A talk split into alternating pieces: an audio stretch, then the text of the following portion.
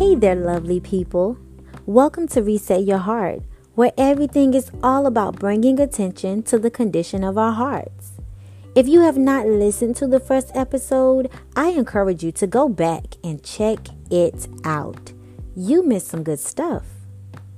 For those who checked out the first episode, I hope that you were able to develop the likeness of being heart minded. Now, I previously explained we should become more heart minded by determining our likes, dislikes, needs, priorities, areas of improvement, and those goals that you want to reach within the relationships that you have with family, friends, and so on.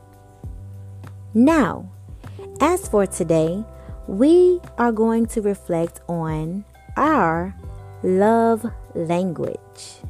Yes, I said it. We are going to talk about our own personal love languages. Now, our love language describes how we receive love from others. According to the author Gary Chapman, there are five love languages. Number one is words of affirmation, which is hearing someone tell you those supportive things which is basically a verbal communication. Number two is acts of service, them doing helpful things for you. Number three, receiving gifts that expresses that that person was thinking of you.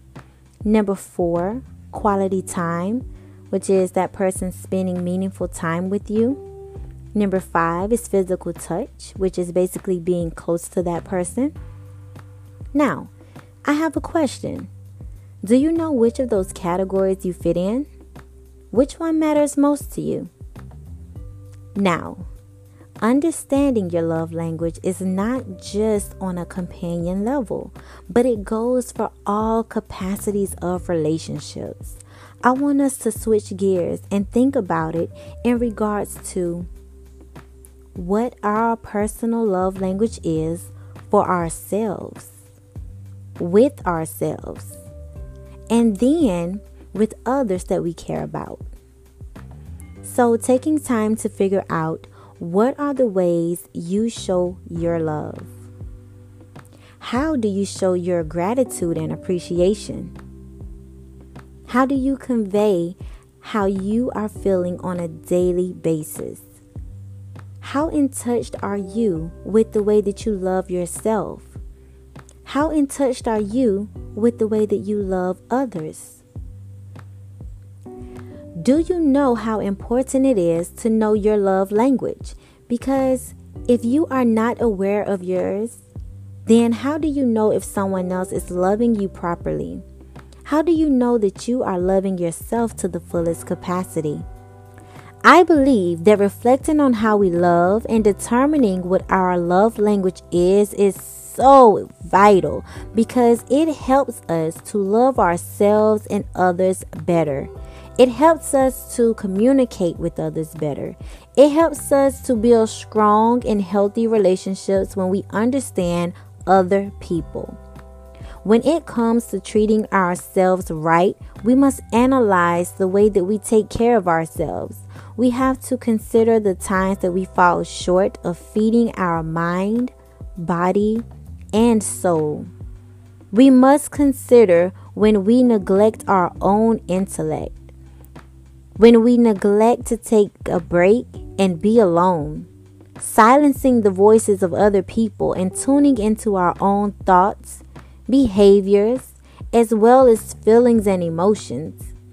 We must consider how often we actually tap into our spirituality. Do we spend time alone to relax? To pray, to just sit back and listen. We must consider the tough times that we experience yet rush past because we are too busy caught up in the volcanic eruptions called work, handling business, being independent, being picture perfect, having a lifestyle to maintain. We must consider the times that we have been heartbroken in one area and still never found that closure.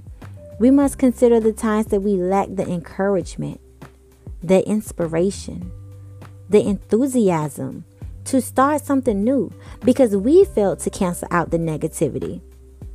What do you do to protect your peace, your heart, your mind? Well, when you love yourself, you spend time with yourself. So I recommend that if you don't spend time with yourself enough or at all, incorporate it into your schedule. Set time for you. I find that when when writing, when journaling, when singing a song that resonates with me, then that's my time pouring into myself. So when you work out and you read, then you're training and you're reshaping your mind, you're reshaping yourself. And that's the same thing that we want to do to ensure that we become better. I believe the better that you you know yourself, the better you can navigate relationships that you have with others. What factors matter most to you when people are dealing with you?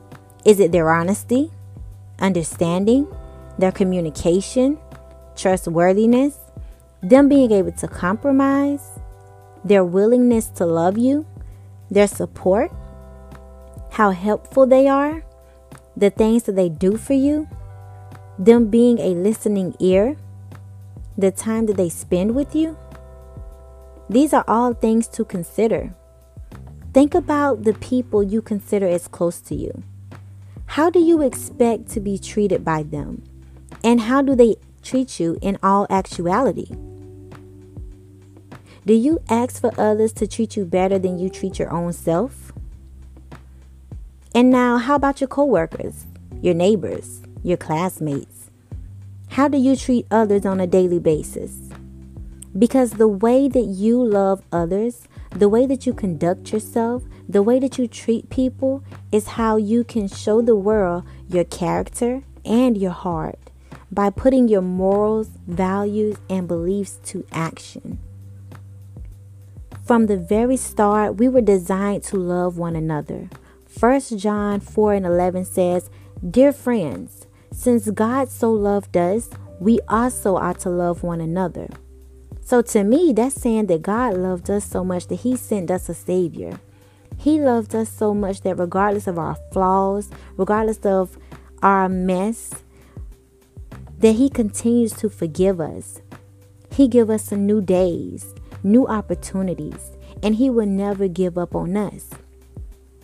So we shouldn't give up on ourselves or other people.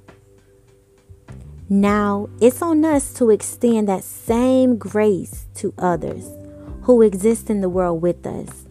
So, moving forward, let's take into account extending patience, kindness, help, support, second chances, forgiveness, understanding, and any other character building qualities that you can think of. Let's be selfless. Let's value relationships. Let's work to improve them across the board. How you treat yourself matters. How you treat people matters. Kindness matters. Love matters. Your heart matters.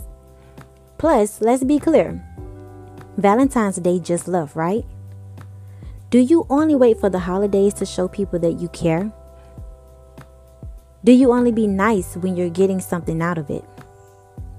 Or do you know how to show love and care throughout the year? Do you know how to show forgiveness throughout the year? Do you know how to apologize when necessary? Or do you only wait for New Year's to set goals for yourself? Do you wait for Christmas to do kind deeds? Or do you know how to pay it forward just out of the kindness of your heart?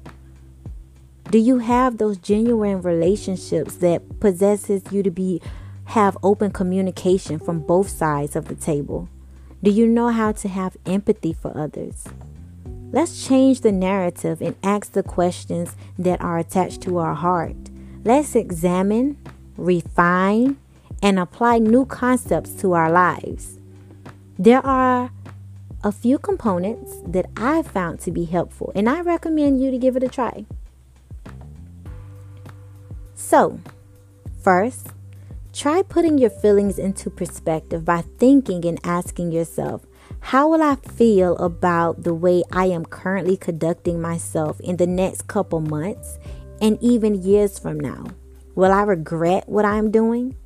Will I feel ashamed that I've been this way? Will I look back and wish that I hadn't done some of these things? Brainstorm ways to express yourself in a healthy, respectful, and authentic way.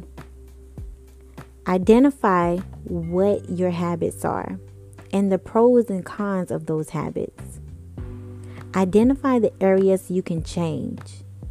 Hold yourself accountable to those changes that you decide to make. And I say, don't wait. Don't wait for a holiday to be kind. Don't wait for a holiday to determine what makes your heart grow fonder. Don't wait to identify what makes your heart pump faster. Don't wait to recognize what affects your heart. Don't wait to acknowledge that you have a love language that needs to be managed. Don't wait for a holiday to do anything that you can start today. Start the work and keep up progress. There is no time like the present. Now, let's activate the reset button.